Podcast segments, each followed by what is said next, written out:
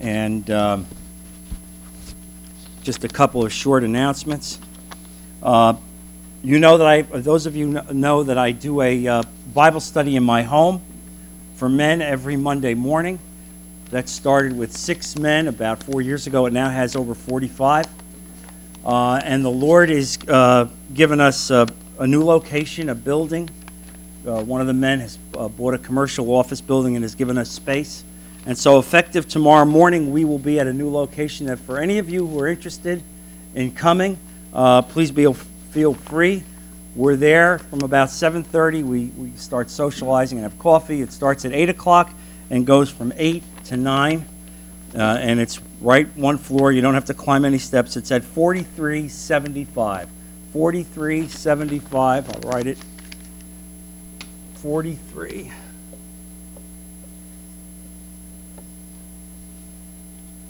Radio Road. You're welcome. So if you're interested, feel free to, to be there. Um, you know how I often, uh, always talk to you about making certain that our, um, I got it, that our walk with God matches our talk with God. Right? That when we talk about, we, we're very good at talking about God to people. My concern is, does the uh, walk match the talk? And I always told you about this that some of us, unfortunately, I hate to say this, would be better off if we never said anything.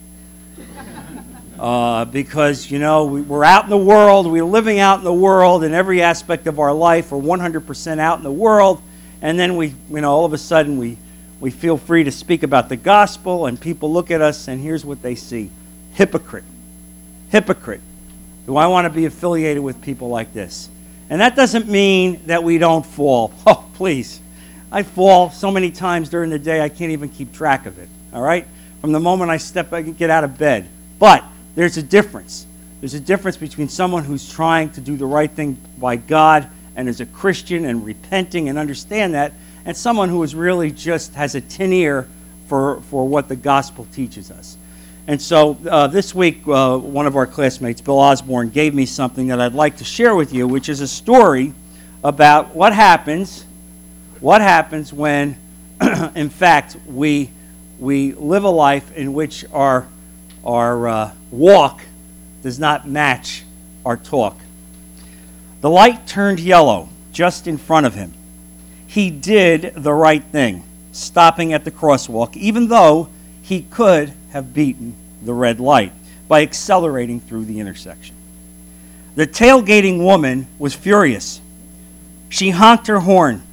She screamed in frustration as she missed her chance to get through the intersection, dropping her cell phone and makeup. As she was still in mid rant, she heard a tap on her window and looked up into the face of a very serious police officer. The officer ordered her to exit her car with her hands up. He took her to the police station where she was searched, fingerprinted, photographed, and placed in a holding cell. After a couple of hours, a policeman approached the cell and opened the door. She was escorted back to the booking desk where the arresting officer was waiting with her personal effects. He said, I'm very sorry for this mistake. You see, I pulled up behind your car while you were blowing your horn, flipping off the guy in front of you, and cussing a blue streak at him. I noticed the quote, What would Jesus do bumper sticker.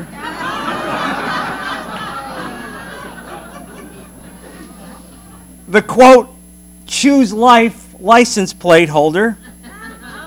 The quote, Follow me to Sunday school bumper sticker.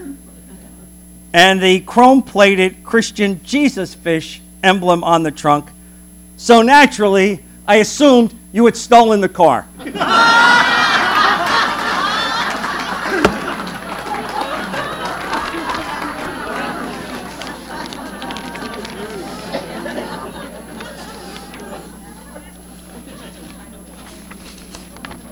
Sad but true.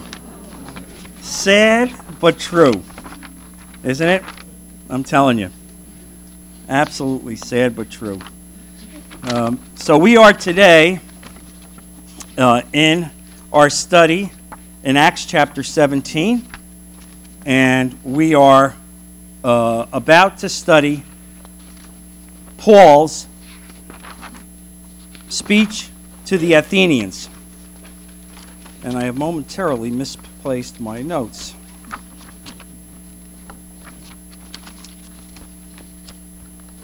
Thank you. So, this is one of the great speeches that you'll see in the Bible, one of the great sermons when Paul is faced with having to preach to pagans. All right? It's not in the synagogue. These are the great Greek philosophers, the great Greek thinkers, but totally pagan people. And now he's going to have to try to preach the gospel. God sent him there, God, God put him there. And so, how is he going to make this presentation? And so, one of the things we're going to see as we go through this is that he had some success. Limited, but some success. There is never evidence of a church in Athens. As we see in his other epistles, letters, to the Corinthians, letters to the Thessalonians. We don't see uh, a letter uh, to the Athenians. So, in that sense, the success was not as it was in other places. But we see that people were saved. We know that, uh, for example, one man who became saved was Dionysius the Areopagite, the very person who was sitting, would have been one of the council members. A woman named Damaris was saved, and it says other people as well. So it's significant for us when we think about this to reflect on the fact that here is Athens, this great cultural uh, position, this great tower of thinking, of intellectualism, that did not have the same thirst for the gospel as the more mercantile populations of uh, Corinth and Thessalonica. And so we see what it means, what it takes to be saved, and obviously, intellect is certainly not one of them.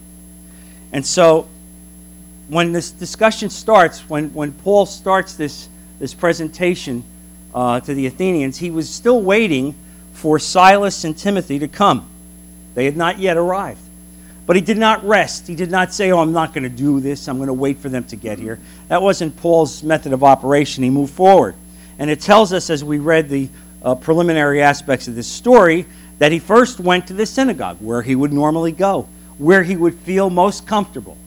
This would have been his, his where, he, where he felt most at ease, where he could speak to Jews and Gentile believers, who he could talk about the Old Testament and weave the story of the gospel through the Old Testament and show the prophecies being completed. But what we're going to hear, this story, has nothing to do about what went on in the synagogue. Nothing that you're going to hear about Mars Hill relates to the synagogue. In fact, what happened was he went out into the marketplace after he went to the synagogue. And it was in the very marketplace, which to you is the world. He went into the marketplace where he impacted these people that caused him to be asked to come to Mars Hill in front of the council and present this Christian philosophy. And so the first lesson for us is that sometimes God takes us outside our comfort zone. You know, you'd rather speak to people that look like you, you'd rather speak to people that think like you, uh, and you really don't feel that comfortable talking about God to people that aren't like you, who sometimes may be even pagans who are agnostics, who are atheists.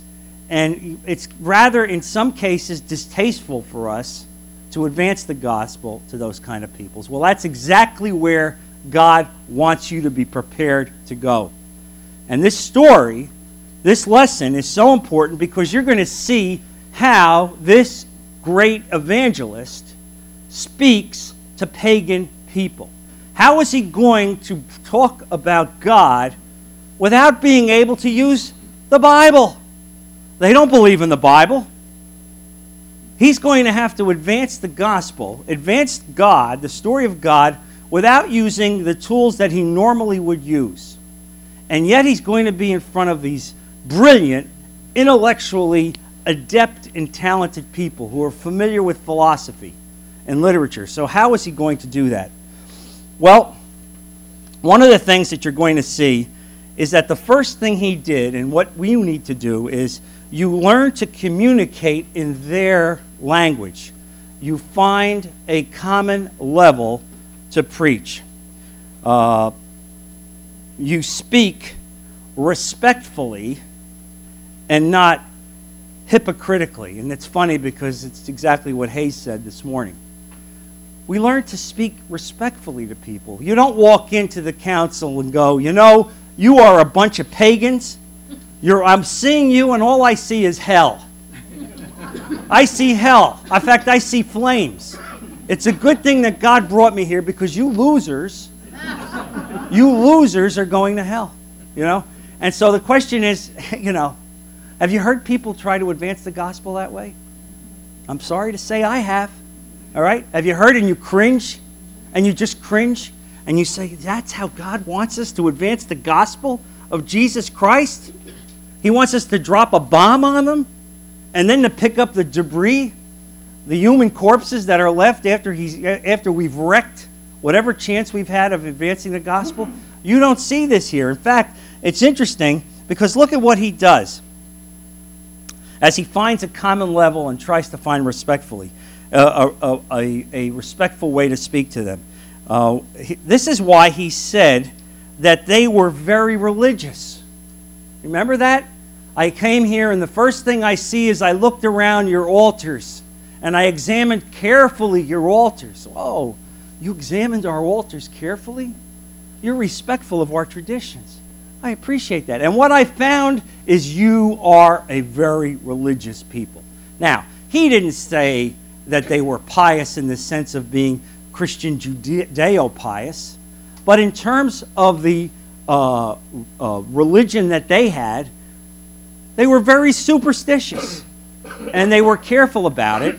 And so, in that sense, he, he found a common way to say, I see that in that sense, you're very careful about doing what you believe is right. Um, and then what does he do? He finds, after he examines these thousands of gods that they have and these thousands of altars all over, all over Athens, he finds one that says, To the unknown God. These people were so fastidious about their idolatry that they, they were afraid to even leave out a possible God.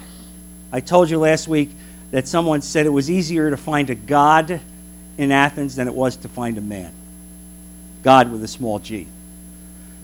And so he found this unknown God altar. And so what does he do? He says, This is the common level. I'm going to use this that they already understand, and I'm going to say, You see, that unknown God, that altar that you have, I'm going to speak to you about that unknown God because He is my God. He is the Creator. And so that's how he begins this great, uh, this great presentation.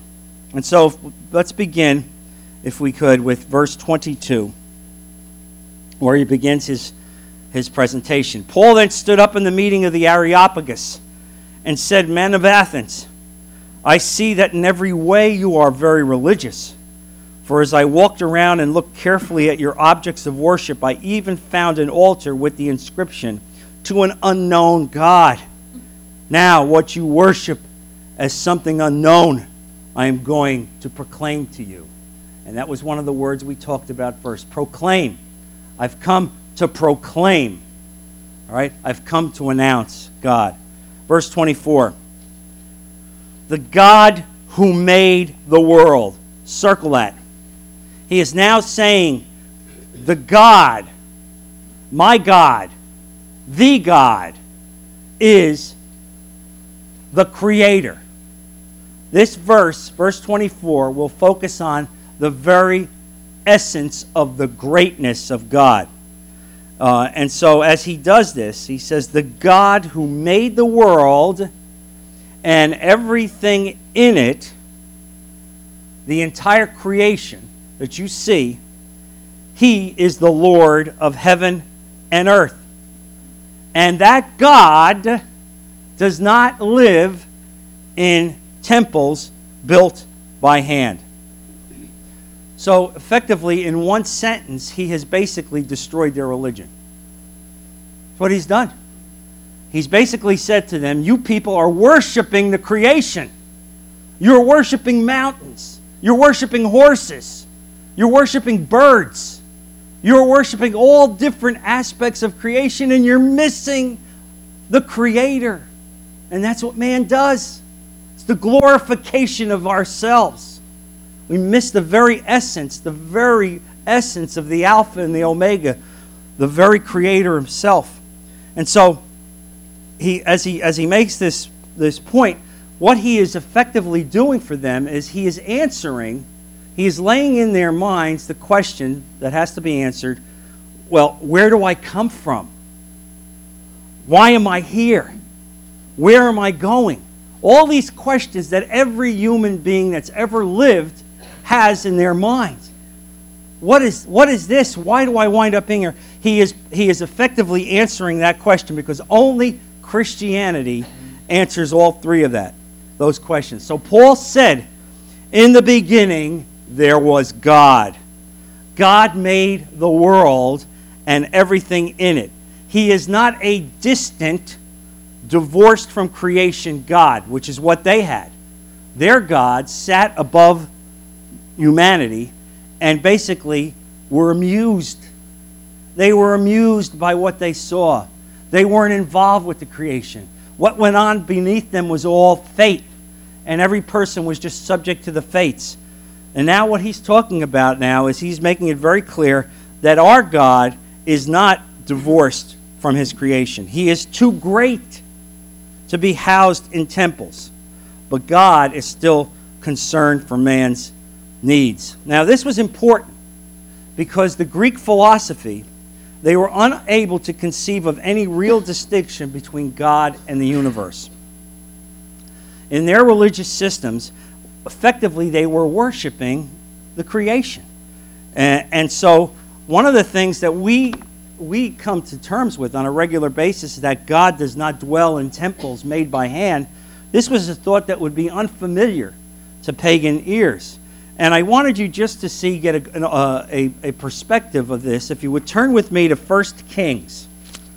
1 Kings chapter 8. 1 Kings chapter 8, verse 27. And this is on the occasion of the dedication of the temple by Solomon.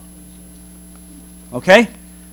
So, here we have a temple being dedicated, one of the great temples in the history of the world being dedicated. Look what Solomon says at the very dedication of that temple in verse 27. But will God really dwell on earth? The heavens even the highest heaven cannot contain you. How much less this temple I have built? So, the point being is that we have in our tradition a clear understanding God is not in the temple, God is not there. You don't make some, some little piece that identifies what God is. God is the creator of the universe, He's created you. And so, uh, these were elements that would have been completely unfamiliar to these pagans. Now, continuing on. Verse 25. And he is not served by human hands, as if he needed anything. God doesn't need anything from you. There's nothing that you can give to God that he needs. We discussed this on the concept of tithing. God doesn't need your money. Tithing isn't about money, it's about love, it's about worship. Because that's what God wants to see.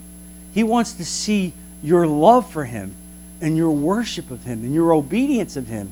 But you can't give God anything. And so, what was happening here is these pagans were involved in these very elaborate ceremonies to these pagan gods thinking that they were giving something to the God that would placate them, as if God needed anything from us. But now, what he's laying out is now he's laying out the very goodness of God. The very goodness of God. as a provider. So as we continue that verse, he says, Because he himself gives all men life and breath and everything else. Everything that you have, Areopagites, everything that you have, Greek citizens, from your wealth to your housing to your family to your relationships, it all comes from Him. It is not fate, it all comes from Him. From one man, He made every nation of men. This is a concept, again, they found foreign. Greeks believed they were an elevated race, they were a special people. They were higher than others. They were more gifted. They had a better land. It was how the Greek, Greeks viewed themselves in relationship to the world. And so now the concept that we all come from one man, one created man, Adam, again, a foreign concept, but it was critical to laying out where Paul was going with this, with this message. For from one man he made every nation of men that they should inhabit the whole earth. And he determined the times set for them and the exact places where they should live. In other words, this doesn't this did not happen by faith. God didn't put you in a pinball machine, press the button, saw where the where the marble went and then wound up you wound up here by fate. God determined who you were going to be. Someone would be Moses, someone else would be Pharaoh. You couldn't choose who you were. God determined who you were. You didn't choose your parents. God determined who you were. And for those of us here, we've won the genetic lottery because we're in the United States. You ever stop to realize? Ever stop to realize what would it be if you didn't win this genetic lottery and instead you were in Africa? You ever ever stop to realize what that confluence of events would have meant to your life if that's what have happened? And instead by one gift God allowed you to be born here in America. And that's what he was saying to the Greeks. This is not a chance. This is not a fate. And God has preordained this. And so, why? He, he has determined the time set for them, meaning God has set the calendar, God has set the clocks, and the exact places where you should live. And you, Greek council, you, Greek citizens, God determined that you would be here at this moment in time. And then verse 27 God did this, God did this so that men would seek him and perhaps reach out for him and find him. Oh, is that why God did this? Yes. God did this so that you would realize the glory of God in putting you where you are, in his beneficence, in giving you what you have, and you then should have said, God, I'm not worthy of these gifts, and I seek you and repent and seek to get closer to you. That's what this is about, as he's laying out the foundation for this uh, presentation. He says, continuing on, he said, For God did this so that men would seek him and perhaps reach out for him and find him, though he is not far from each one of us. Again, underline that, though he is not far from each one of us. A foreign concept Greeks didn't believe that. The Greeks believed the gods were far away, that they didn't intervene in their lives. But not our God. Our God is with us. He is not divorced from his creation, he is united with his creation. And so you see the difference in what, where he's going. And now what he does is now, as I said again, he finds a common level. And the common level here, as he respectfully makes this presentation, is he uses their literature. Just think about the brilliance of this. He is speaking to pagan people, and yet he is so gifted that he's able to be literate in Greek literature and cite a poem from a Greek poet who, that was written 350 years earlier, Aratus. And he's citing this poem to let them understand that even in their own literature, God, it was understood that God was Father of all, because look at the, the, the, citation that he gives in verse 28. For in him, and this is a direct quote from Aratus, for in him we live and move and have our being. Now, that was written by a Greek poet. You read that and you say to yourself, Brother John, that sounds almost like you could say that about Jesus. Yes, you could say that about Jesus. He's not using it for the purpose here of showing them that, that they have a spiritual relationship with God. They don't have that yet. They're not adopted sons yet. They're pagans, but he's using it to say, look, in your own literature, your poets have recognized the fatherhood of one God. In Him, in Him, uh, we live and move and have our being. And it says, as some of your other poets have said, we are His offspring. That's their own poets. Now, somebody would say to me, Brother John, why is it? How could Paul, a Jew, a Pharisee, how could he be so literate that he would be able to cite Greek poetry and literature 350 years earlier. And there are commentators that say when Paul was in Tarsus, for those nine and ten years that he was sitting there alone, cut off, when the Jerusalem church said, Good luck, go, out, go back, we'll call you when we want you, and nobody called him for 10 years, that he knew that God was going to call him and use him to the Gentiles. And one of the things that he did that God prepared him was to study Greek. Be prepared. Go back and study the literature. Be prepared because you know what? The day is going to come, Paul, when you are going to cite a Greek poem to advance my gospel. What? What? I'm going to cite a Greek poem to advance the gospel of God? Yes. Now, think about this from your own life. Think about what God has asked you to do, where God has put you in the, in the walk that you have gone, what you've done for a living, where you have been, the lessons that you've had, the failures that you've had. And I will submit to you that God has put you there and put you through these issues because God is preparing you for someday to step on stage and I don't know where, and I don't know how, but somebody is going to need to hear from you something specifically about Jesus. And something in your past is going to be able to connect you to some people. It's just like how was a lawyer teaching a Bible study in Naples?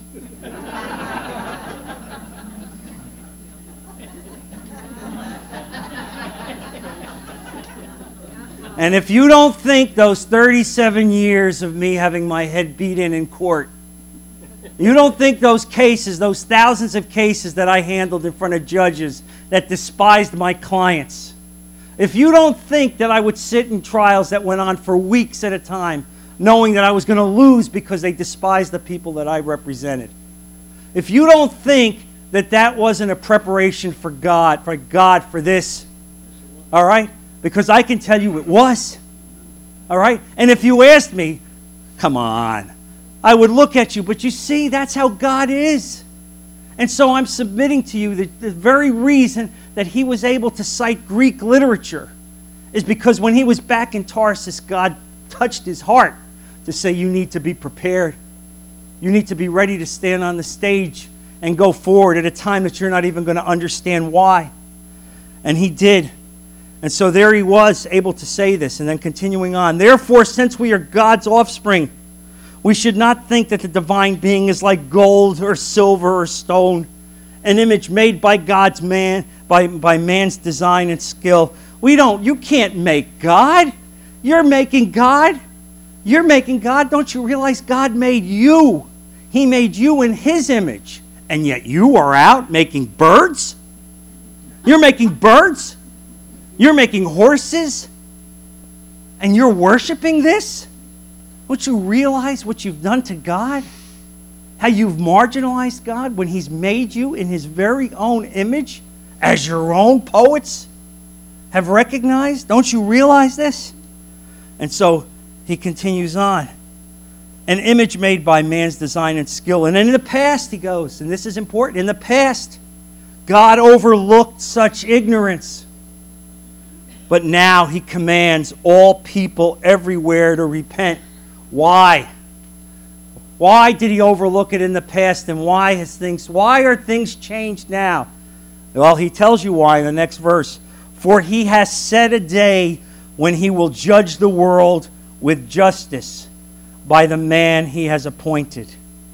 He has given proof of this to all men by raising him from the dead. Oh my.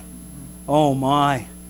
Oh, this is serious. In other words, he's not going to wink at your ignorance anymore. He's not going to forget you worshiping idols. He's not going to forget that you're sitting here in paganism, forgetting him because he sent a Savior. He sent a deliverer, and that very deliverer is going to judge. And is he going to judge? Well, let's take a look, please. Is he going to judge? Turn with me, please, to John, Gospel of John, chapter 5.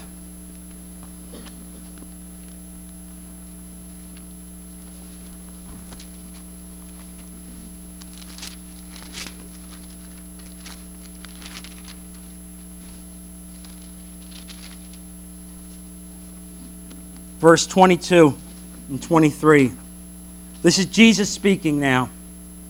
When Jesus said, Moreover, the Father judges no one, but has entrusted all judgment to the Son, that all may honor the Son, just as they honor the Father. He who does not honor the Son does not honor the Father who sent him. And then continue down Continue down to verse 27. And he has given him authority. That is Jesus. He has given Jesus authority to judge because he is the Son of Man. This is serious, folks. This is understanding. Let's understand what we're dealing with. In other words, here's what, he, here's what he's saying God has sent the deliverer, God has sent the Savior.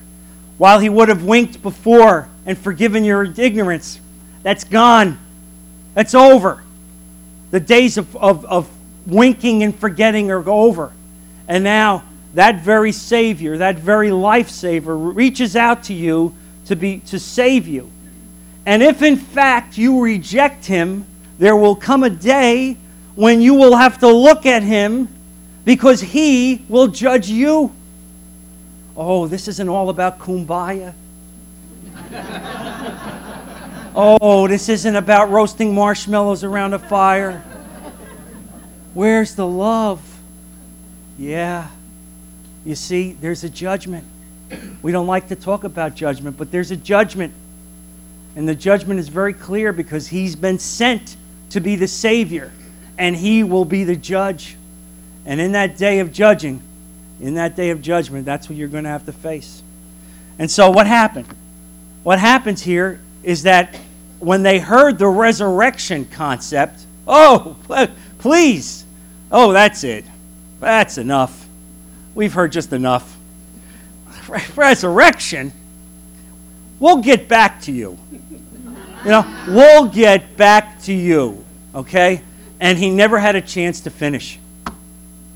And so you, when you see this, this is an incomplete presentation because he does not identify who the Savior is, which, of course, you know, if he had another five or 10 or 15 minutes, he would have said, It's Jesus. It's incomplete, but no matter how incomplete it is, you still see that people were saved. And so I've prayed about this, and, and I believe that God has laid on my heart the following I believe that you and we as a class need to be able to say, How would we make the presentation today to Mars Hill? How should we advance the gospel to people who are pagans? How should we advance the gospel to people who are agnostic, who don't believe in the Bible? And so next week, the class is going to be a presentation that I would suggest you could make to someone who does not believe in God, someone who does not believe in the Bible, a presentation that you could make that will not rely on the Bible as the inerrant Word of God, but rather will be a historical presentation to someone with who's intelligent, who's an agnostic, but at the end will conclude with Jesus being the Son of God. And I hope you'll pray about it, and I believe it's something that we need to have. In fact, when I said it this morning You know, and I don't know why God put it on my heart because this isn't the things that I have prepared. I have to write this up separately this week. Uh, and a woman came up to me and said to me, You have no idea. I'm going to be meeting with my daughter next week, and she's an agnostic. And I believe she said that God put that on your heart. And I said, You know, it's, that's how God is. We don't know why, but that's how God is. And so let's close in prayer. Heavenly Father, we're so grateful, Lord, that you give us the chance to worship you, to come together in this class, that these people have such a hunger for you, Lord. I ask that you take these words, multiply it in our heart, God. Give us the application in our hearts for this coming week, Lord, that we grow with your word. And now I ask that a wall of protection be around these dear people until they can be back again safely next week. We put all these things in Jesus' precious name. Amen. Amen. Amen. God bless you all.